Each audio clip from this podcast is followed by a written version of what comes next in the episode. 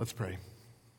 Father, we come before you, and Lord, we ask you to help us. Help us to remember the sacrifices that have been made on our behalf. Help us to remember the love that was put into action through sacrifice. Help us to remember the courage and the bravery of those who have heard your truth, have heard you say, greater love has no man than this, than he who would lay down his life for another. Lord, thank you for those who have given of that gift, that they have laid down their life physically, completely, wholly, so that we might enjoy freedom to worship you this morning. Lord, though we are not here in this room, we truly believe we are free to worship you. It is not about our feelings or the constraints that we are under with the world we live in with this pandemic, but Lord, it is about the freedom we have to worship you without fear of reprisal or enslavement or imprisonment. We are free to worship you because of the sacrifice, the complete and whole sacrifice of others who have fought for our freedom. And we thank you for that, Lord, that we can come here with hearts that are free to worship you in spirit and in truth. And so, Lord, help us.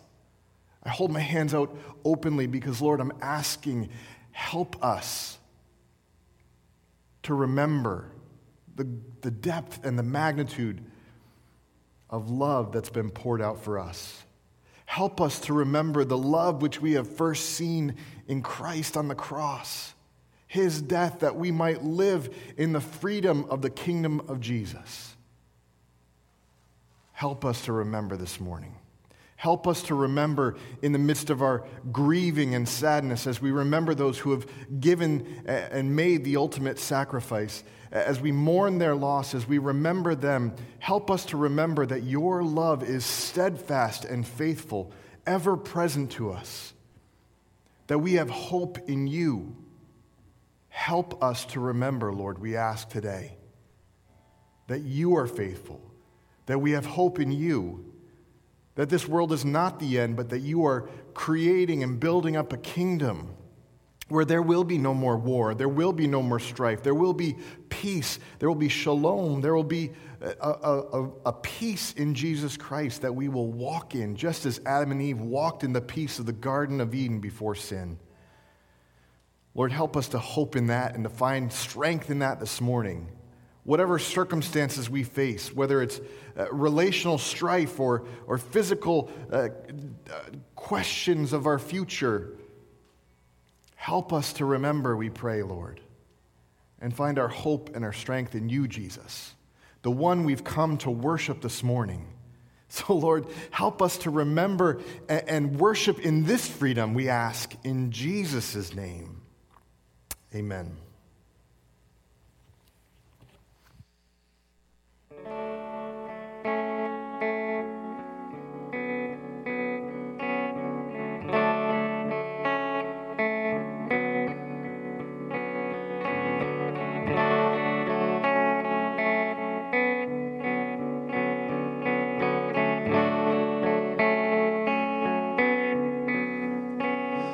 As we all bow down, as we all come, casting off our crowns, would you hear our cry? We want to see you glorified.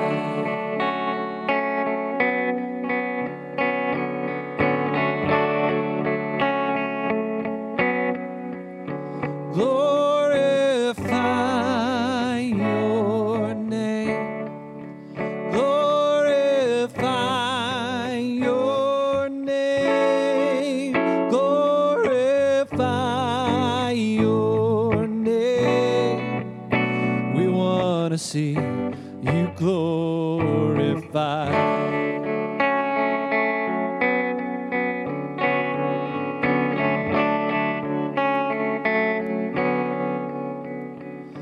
As we join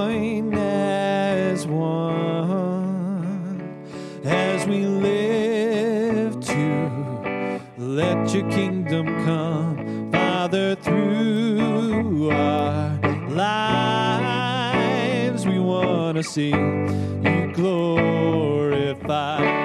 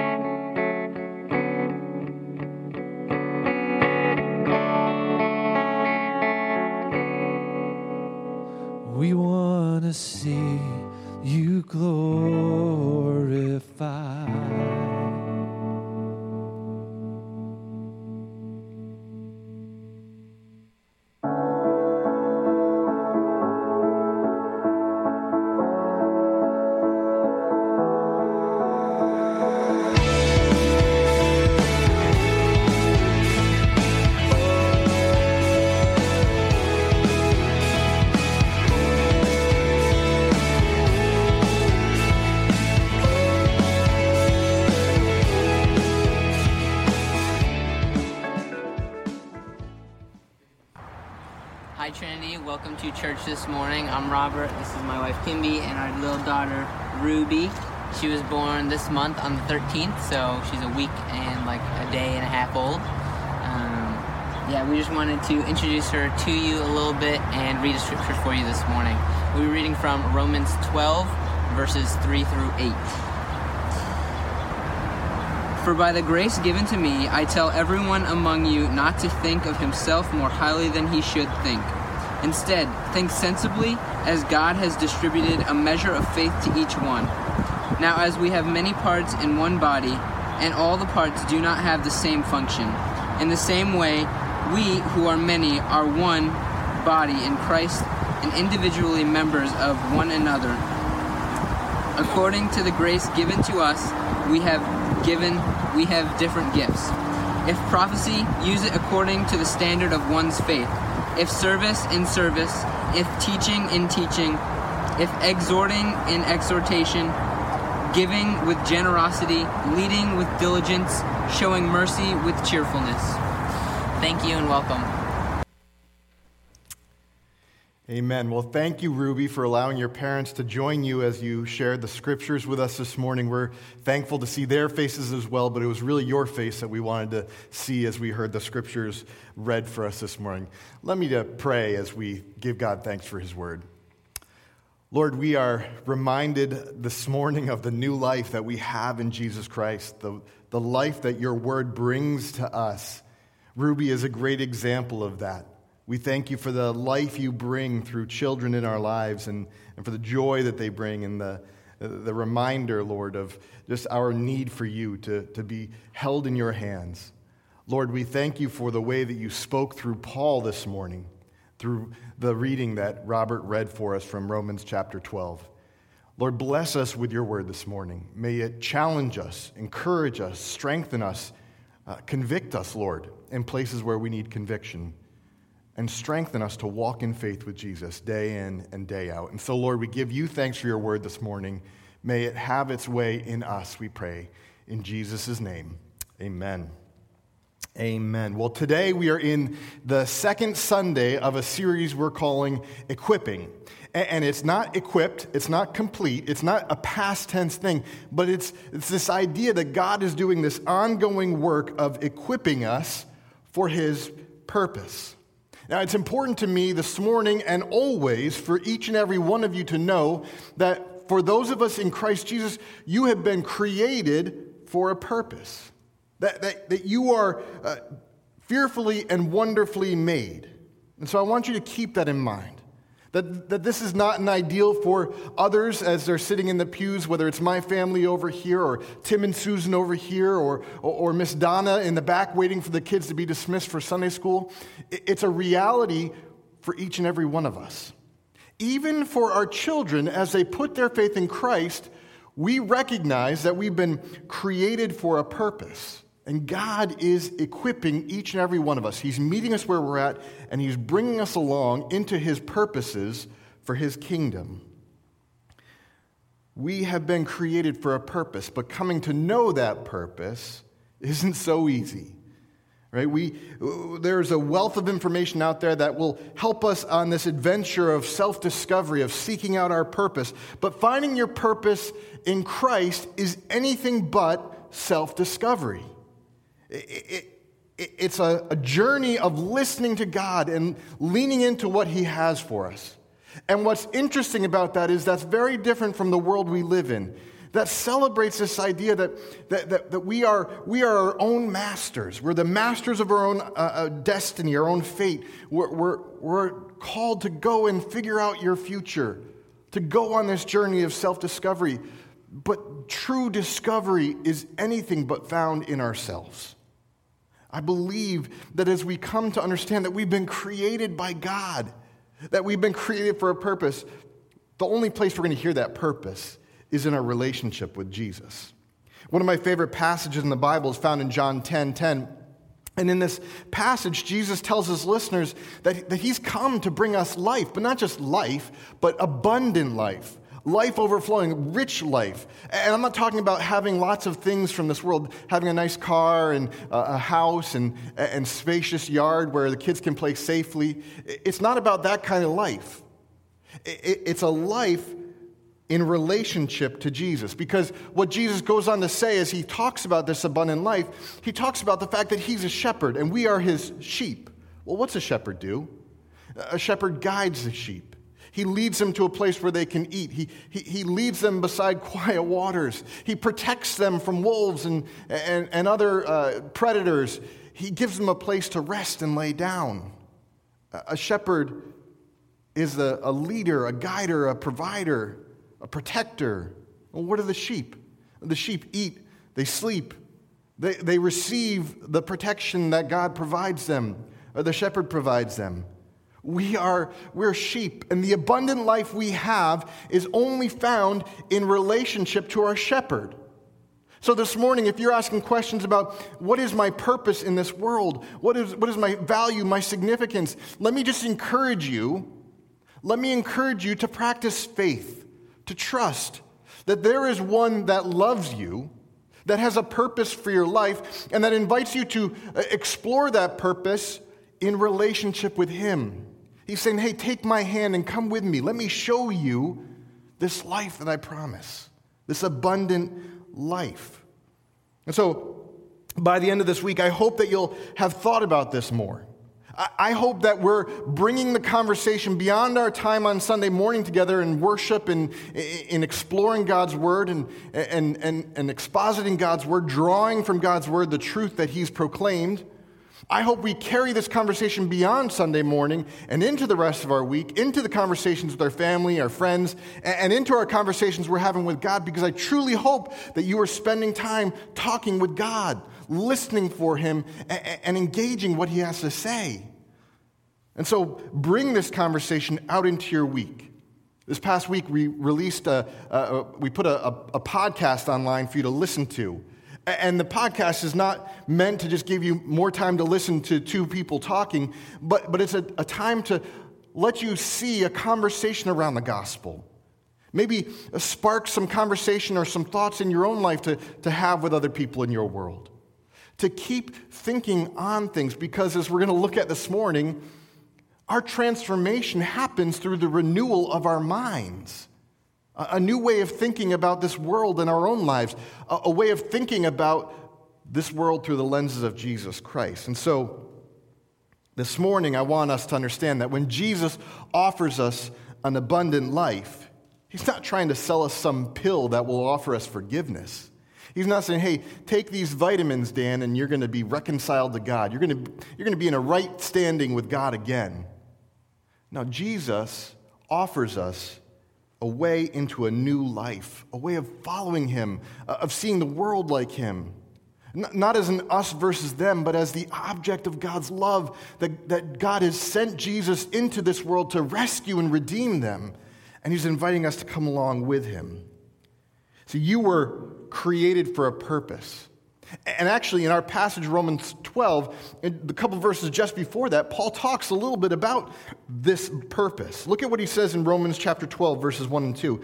He says, I appeal to you, therefore, brothers, by the mercies of God, to present your bodies as a living sacrifice, holy and acceptable to God, which is your spiritual worship. He says, do not be conformed to this world, but be transformed by the renewal of your mind, that by testing you may discern what is the will of God, what is good and acceptable and perfect. You're going to understand the will of God. You're going to understand your purpose as you live into this relationship with Jesus. It's not a matter of flipping to a page in a textbook and saying, oh, there's my purpose. It's a matter of realizing it in relationship with Jesus. We have documents, we have teachings of the church throughout history that tell us a little bit about our purpose, right? I think it's in the Westminster Catechism, it says that we are here to, our purpose is to glorify God and enjoy him forever, right? Paul says elsewhere that we are predestined to be conformed to the image of Jesus Christ. Otherwise, in other words, our purpose is to look and live and love like Jesus, to think like Jesus in this new way of being a human, right? But those are all different ways of saying that our purpose is to glorify God, to become made in his image, to glorify him, to reflect him in the way that we live our lives and invest our resources and care about the world which he's created. Paul, from a 10,000-foot level looking down, is describing our purpose as being transformed into this new life in God in Jesus' kingdom, where Jesus is king. But that process of understanding that purpose we have, that transformation process, is something that takes time. It's why we're talking about equipping and not being equipped or having been complete. We are in the process of equipping or being equipped by God. See, Christianity isn't some religion about dead doctrines that we look back at and celebrate, and then we kind of pull off the bookshelf, look at it, and say, yeah, we believe that, and put it back on the bookshelf. Christianity is a way of being, of becoming, where we are these living beings that live in the ways of Jesus, that walk out the truth that he proclaimed, that live in the life of Jesus. We draw our strength from Jesus. We draw our wisdom and our guidance and our discernment from Jesus. It's about being transformed into this new way of life. And as I mentioned a little while ago, this is a work that we rely on Jesus to do. We trust him to do in us. Paul says in verse 3 of our passage, for by the grace given to me, I say to everyone among you not to think of himself more highly than he ought to think, but to think with sober judgment, each according to the measure of faith that God has assigned. Now, what I believe and I trust and know Paul is talking about here is our spiritual gifts, right? When he says, for by the grace, he's saying, by the gift given to me, I say to everyone. Paul was given the gift of preaching and evangelism and being this voice in the church. And so he stands before them speaking this gift, from this gift, that everyone among us must not think more highly than we ought to think, but to think with sober judgment. And he says, each according to the measure of faith, each according to the measure of the spiritual gift that God has assigned us. So let me just say that I think there are a couple of things that we should draw our attention to in this verse here. First of all, I think we need to understand that it's God who is doing the equipping with people's spiritual gifts, right? I mean, I know we talked briefly about this on the podcast last week. I imagine this will be a part of our conversations going forward. But when it comes to spiritual gifts, there is such a thing as spiritual gift envy, right? Where we wish we had that person's gift, or you know, we kind of feel bad that that person doesn't have a better gift, or whatever it would be. We compare ourselves, and you know, we risk thinking more highly of ourselves or less of other people. And so I think it's important for us to keep in mind throughout all of this that it's God who equips us, not just gives us these gifts, but builds these gifts in us and builds them up toward His purpose, accomplishing His purpose of building the kingdom of God. And so secondly, I think that it's important for us to know that a right view of our spiritual gifts results in a proper view of ourselves, results in a proper discovery of who we are in Christ. This is important to pay attention to. See, in the world we live in, it's our expectation that we're the ones that are doing the equipping. I stayed up late studying for that math test. I stayed up late preparing for the sales pitch that I've got at the meeting tomorrow. I was the one that put that spreadsheet together, that PowerPoint presentation. I'm the one who's working insane hours during tax season. My company should appreciate my hard work. You see, we think we're the ones that do the hard work of intense workouts so that my body can look like it does. By the way, the camera adds 10 pounds from what I'm told, so that illustration actually lands well if you're in the room with me. See, we think about how we are equipping ourselves in the sense that we deserve the credit. But in reality, that's not what the gospel tells me. See, the gospel tells me something different. When I first put my trust in Jesus, when I first entered into a relationship with Him, when I entered into this new life with Jesus, I stood in a place where on one hand, I saw my own sin and my own sinfulness. And on the other hand, I saw God's righteousness. And the thing that brought them together was Jesus' death and resurrection, right? His crucifixion on the cross, the curse he bore on my behalf on that cross. That's what allowed God to buy me back from a life of sin. And so on either side of this, I have my sinfulness and God's holiness, and what stands between us is the cross of Christ. But as I grew in faith, you would expect me to think that I would notice how good I'm becoming, right? That God is transforming me. Man, look how much better my life is. And I focus on that. And to some degree, that's true. We're able to look back and give God thanks for the ways that He's transforming our lives. But there's a dialogue that's happening underneath the surface of our lives that we need to pay attention to.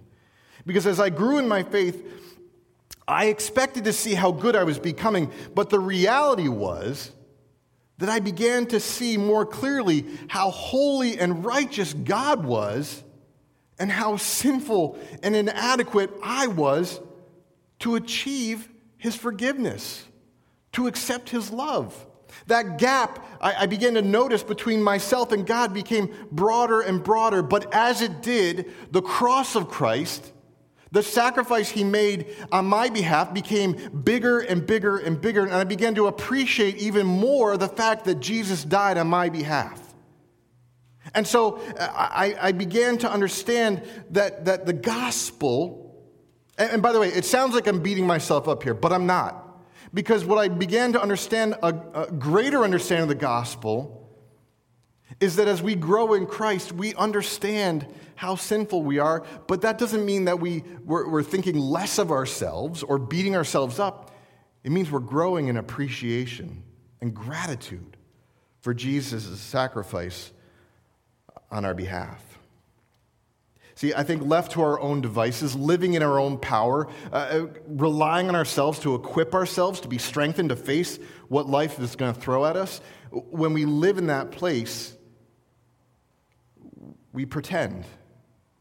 We're faced with the reality that we're not as good as we would have wanted ourselves to be. And so when we find ourselves in situations with other people, or even actually a dialogue with ourselves, we pretend that we're better than we really are. And we allow ourselves to believe it's true. We do that, or we allow ourselves to get into this pattern, stuck in this pattern of living our lives, feeling that if we perform better, that we'll be worthy of God's love and acceptance. And so it's just a matter of trying harder, of believing better, of worshiping louder and stronger, of serving more. And then maybe God will look upon me with love and grace and forgiveness. But neither of those things, pretending or performing, are true in light of the gospel. Neither of those are true in what we should truly find comfort in, because as you understand how holy and great God is and how much of a sinner you are, we see that the cross becomes bigger and bigger in reconciling and fixing and uniting us together with God. This has made me more thankful for the cross today than I was yesterday. Does that make sense? Do you understand where I'm going with that? That we understand our own limitations as we grow. It's not about growing and seeing a more fruitful tree. It's growing and seeing more fruit on the tree, but understanding that it's not because of me that fruit is there.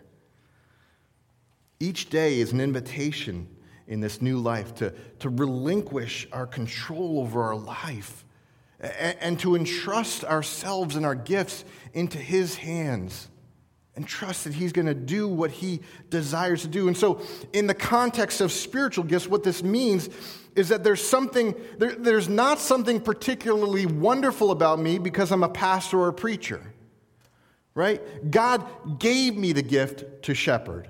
God gave me the gift to preach. And there's no reason why I should be held to a higher standard or put on a pedestal as opposed to any other gift within the church. And not only that, but it's the gift, it's not me. God gave me the gift. Going to seminary and learning how to use it, yeah, it was helpful. But these gifts came from God and they're to be used for His purposes. So without entrusting those gifts to God, without really looking to Him for guidance, looking to Him to use them, without noticing God using those gifts, it's meaningless. It's empty. It's an exercise in vanity. It's an exercise in me standing up here saying, hey, everyone, look at me. Look how good I am. That's not the way it works with spiritual gifts. God has not given us spiritual gifts to turn us into some sort of spiritual superstar where everyone should admire us and look up to us. God has given us spiritual gifts to be used by Him for His purposes. We're just tools in His hand. If you want to hear more about that, I encourage you, listen to the podcast later on this week because we're going to talk a little bit more about this. See, in the context of our spiritual gifts, what we need to understand is that a proper view of my spiritual gifts should leave me feeling thankful to God and dependent upon Him as I exercise them, not dependent upon myself.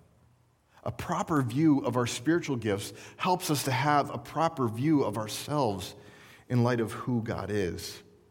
See, spiritual gifts, they come from God. They're empowered by God, and they're used for His purposes, even as we talked about last week. But how is it that our gift is called to function to unify that church, right? If God's purpose for spiritual gifts is to help us grow in maturity and to unify the church, how do those gifts function to unify the church? Listen to verses 4 and 5 of the passage this morning. Paul says, "For as in one body we have many members, and the members do not all have the same function. So we, though many, are one body in Christ and individually members of one another." See, when our different gifts work together in cooperation for the same purpose, the church is unified. So hear me say this. Different is not bad. Different is good. Different is what God wants. God celebrates our differences in working together as one. Right? This was something Clayton and I were discussing this past week during the TBC Provoke podcast. We talked about our relationship, and actually we talked about how before Clayton came on board, before he joined us here in ministry, I had this view that I thought the best way for us to pursue the vision and mission that God was putting on my heart and mind was to find someone who thought like me, who believed like me, who well, I shouldn't say we do believe the same things. We believe the gospel of Jesus Christ, but who was just like me. I thought we had to find another pastor of worship that was very similar to Dan. But when we brought Clayton on, God opened my eyes to see how his church really works. God wanted to put someone in place who had different gifts than me, who would allow me to compliment them and they compliment me in cooperating together for the gospel. See, what I've come to learn through my time with Clayton is God has done something to encourage me, to sharpen me, to give me a greater picture of God's vision for the church because Clayton is different than me.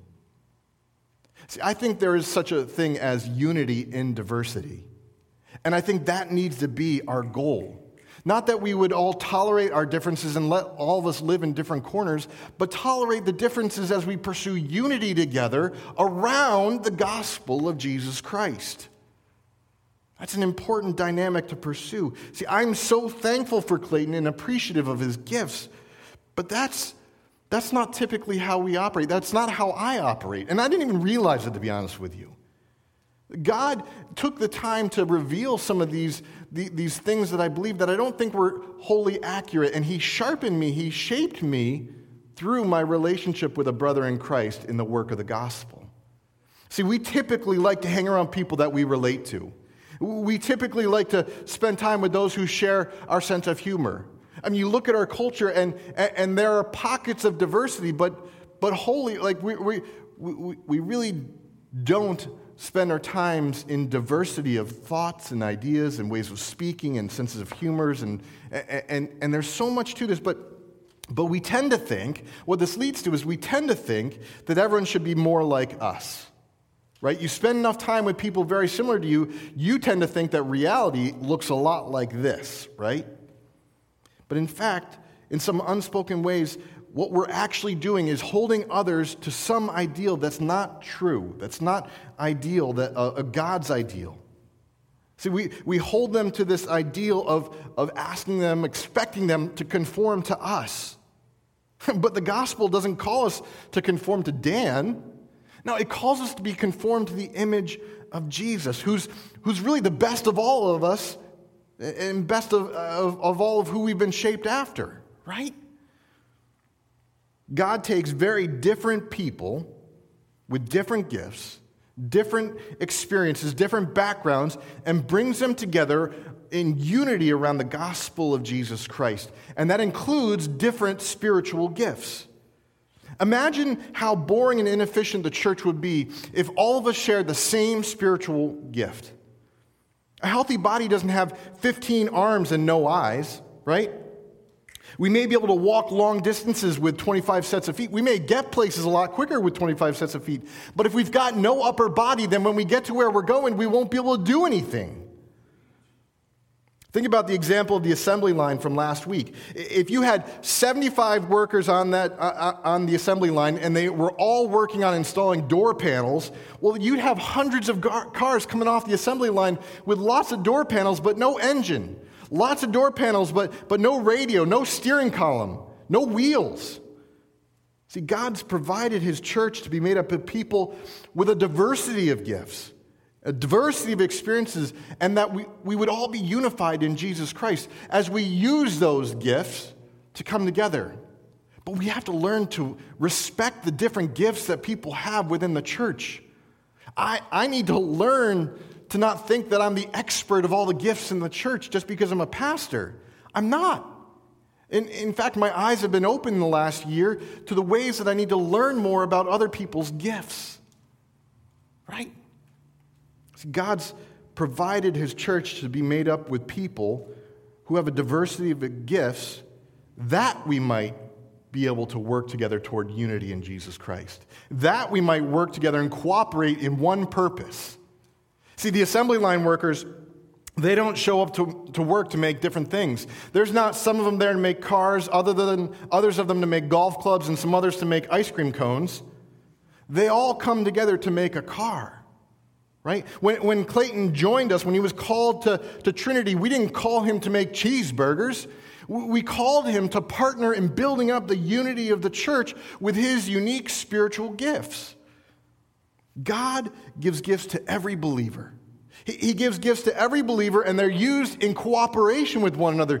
That's when we are more efficient. That's when we're more fruitful and effective, when we learn to cooperate with other gifts together with one another for the good of the body of Christ. Look at verses 6-8 of our passage. Paul says, having gifts that differ according to the grace given to us, let us use them. If prophecy, in proportion to our faith.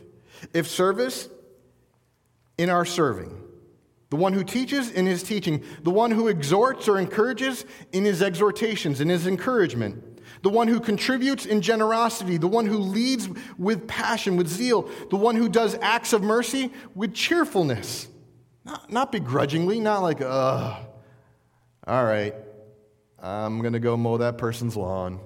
No, with joy. We get to encourage one another. We get to serve one another. We get to do these things. And it's so important that we begin to identify what is my gift that God has given me to offer back to the church. See, this list is not an exhaustive list. Paul writes about gifts elsewhere in the scriptures that we'll take a look at over the next couple of weeks as well.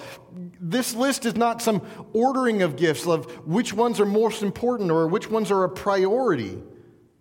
But there is something special about gifts when you consider them. Do you notice anything about these gifts? I do. See, when I think about those gifts, I think about the fact that there is always going to be someone on the receiving end of those gifts. See, we may talk about spiritual gifts in the abstract, that here's a list of gifts, or here's the church, and it's meant to build up the unity of the church, but spiritual gifts are not meant to be left in the abstract. They're very personal. The gifts can only be exercised within the intimacy of the body of Christ. So that's one of the challenges to preaching to such a sparse room, to an empty room. See, my gift, the gift that God gave me in preaching, was meant to be shared between me and all of you. This is a relational gift to be expositing, bringing out the truth of God's word among us. And so I have to work hard to imagine you in my mind as I prepare to preach, to imagine where you might be sitting this morning. And so let me challenge you. Close your eyes and imagine that you're actually here in the sanctuary. Think about the fact that we're together in the Word of God. This is a challenge in the times we live in. But we want to make sure that we can continue to gather and worship the Lord together for a long time. And so we need to think about the deeper truths of these gifts. Yes, they are relational. And our aim, our goal is to exercise them in relationship with one another. And that will happen one day. But now, let's overcome these challenges by being creative with the gifts. To imagine where you're sitting in this empty room. To imagine that you're here with me. To remember your faces. To remember your expressions. Eric, to remember you when you doze off when I'm going kind of long with my sermon. To remember the amens and the praise gods and the moments where we nod our heads together, right? Our spiritual gifts are only exercised in relationship to other people in the body of Christ. We can't prophesy, we can't serve, we can't teach, we can't encourage, we can't practice generosity, we can't lead or be merciful without someone on the receiving end. And so this is how we glorify God. This is how we introduce the world to his love. You know, we sang about this idea of glorifying God. Glorifying God is when our lives reflect his. When the world looks at us and they see something unique about us, that uniqueness is they see the image of God in us. They see the nature and the character of God reflected in us. And that happens when the church comes together to cooperate with our gifts that bears the fruit of love in our community. Jesus said this to his disciples in John 13, "A new commandment I give to you, that you love one another just as I have loved you. You also are to love one another. By this, all people will know that you are my disciples, if you have love for one another." What greater way to show the world the love of God than by exercising our spiritual gifts in community around the same purpose of building up the unity of the church, the body of Christ, building one another up in maturity, that we would all become more like Jesus, that we wouldn't say, well, too bad for them, they can't keep up, so we're going to leave them behind, but that we would wait upon all of us to come along, to be together, to gather around the gospel of Jesus Christ. I am confident that as we are that church, the world will look to us and they'll see the love and the grace and the forgiveness of God in Jesus Christ, and they too will be drawn to this free gift that God has offered them. So church, let's use the gifts that God's given us. Let's exercise the spiritual gifts that God's given us. Let's entrust him to empower us to sharpen those gifts, to use them towards his end and for his glory. This is something for us to keep in mind. There's someone in the church that needs you to proclaim the truth that God has given us in his word. There's someone in the church that needs to hear the promises of God for them today. There's someone who can benefit from you teaching them about Jesus, showing them how Jesus works in people's lives. There's someone who can benefit from the encouragement that you can offer them this morning. There's someone who needs to be served. There's someone who can benefit from the generosity that God has enabled in you because of the ways that he's blessed you. So just think, what could our community look like if we concerned ourselves a little less with politics or social media and a little bit more with focusing on the exercising of the gifts that God has given us to use for the glory of his kingdom, for the unity of his church, and as we gather together around the unity of the gospel of Jesus Christ. So don't worry about what gifts you don't have. Don't think more highly of the gifts that someone else has or belittle the gifts of others. Don't think more highly of other people's gifts and less of the gift that you have. Focus your attention on identifying the gift that God has given you and let him grow your experience with you as you build up the body of Christ. We're going to talk about this in the next couple of weeks as well and explore more spiritual gifts. You see some listed here in this passage. You see some listed in Ephesians 4 last week when we studied Ephesians 4. Those are great places to go to begin to explore what gifts are available to us. But neither of those lists in themselves are exhaustive. You know, I want to challenge you. Join Clayton and I on this week's TBC Provoke podcast. We're going to talk a little bit more about these gifts and how we can discover what our spiritual gift is and how we can grow in that knowledge and allow God to use it for his glory. So join us on the TBC Provoke podcast. Keep talking with one another about it. Maybe there's someone you can connect with on the discussion thread. Talk about it around the dinner table. Have that conversation with God. If you have put your faith in Jesus Christ, I am confident that you have a spiritual gift that he's inviting you to use today. Let me pray. Heavenly Father, I thank you for your word. I thank you, Lord, that you would invite us to come alongside you and be used in the building up of your kingdom. Lord, forgive us when we look at our own lives and we don't think highly enough of ourselves to think that you would use us.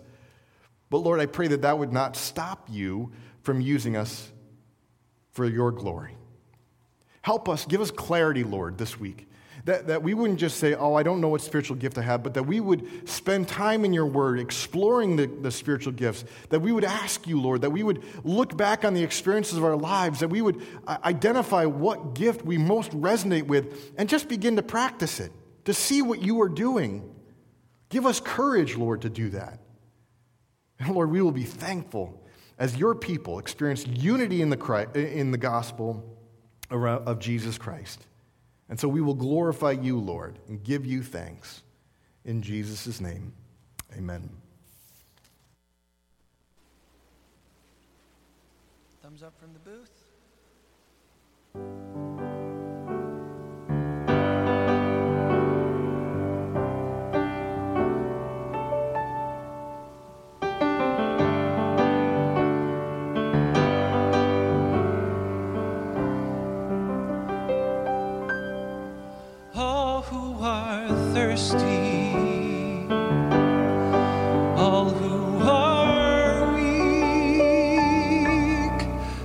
To the fountain, dip your heart in the stream of a life. Let the pain and the sorrow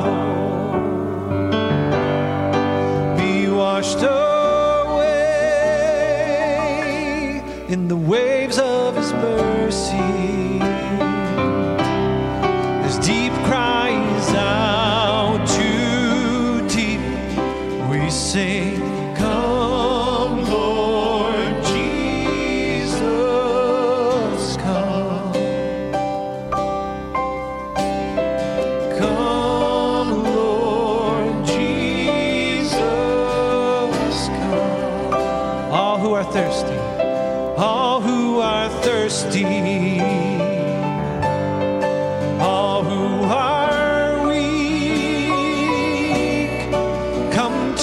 fountain, dip your heart in the stream of life. Let the pain and the sorrow be washed away in the waves of His mercy. His deep cries out too deep, we sing. Come,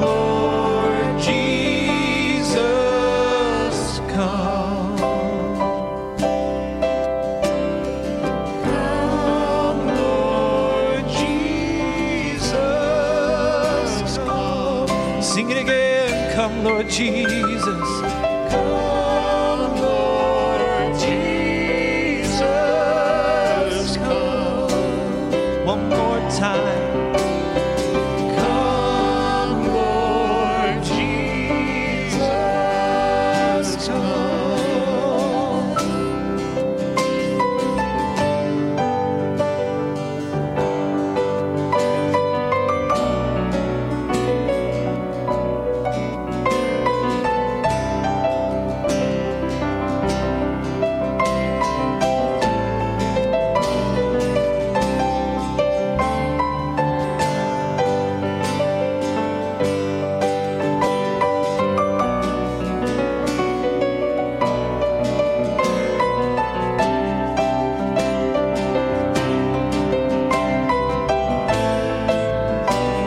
Spirit, sing Holy Spirit.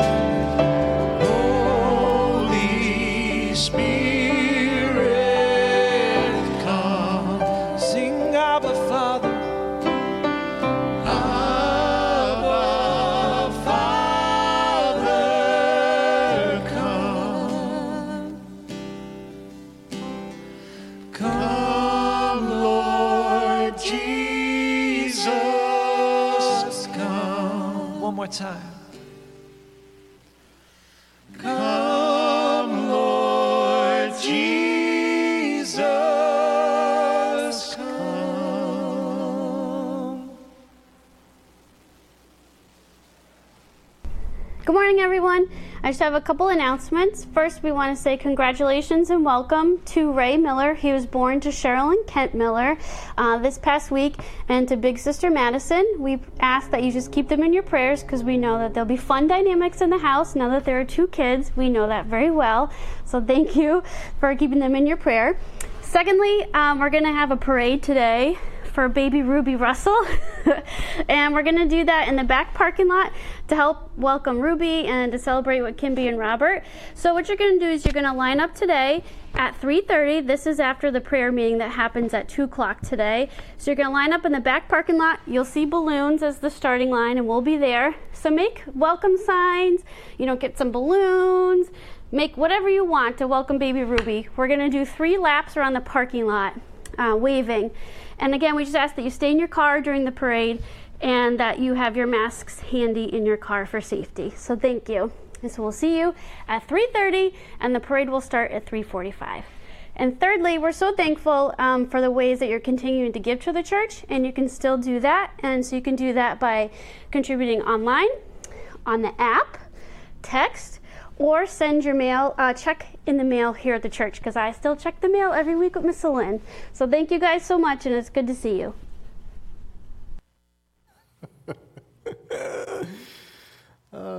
She's beautiful. Well, everyone, thank you for being with us this morning. Thank you for worshiping the Lord and finding rest in Him. And I pray that you do. I find for myself it's good to have a place in our week where we just rest. The elders reminded me of that this past week when we met together. And so just ask that you would go from here and be the church. Use your gifts. Enjoy the time that God has given you. Trust that He has called you to a purpose. And we will look forward to being together again when we gather to worship next week. Now receive and be sent with this blessing. May the Lord bless you and keep you. May the Lord make His face to shine upon you and be gracious to you. May the Lord lift up His countenance upon you and give you peace. Amen.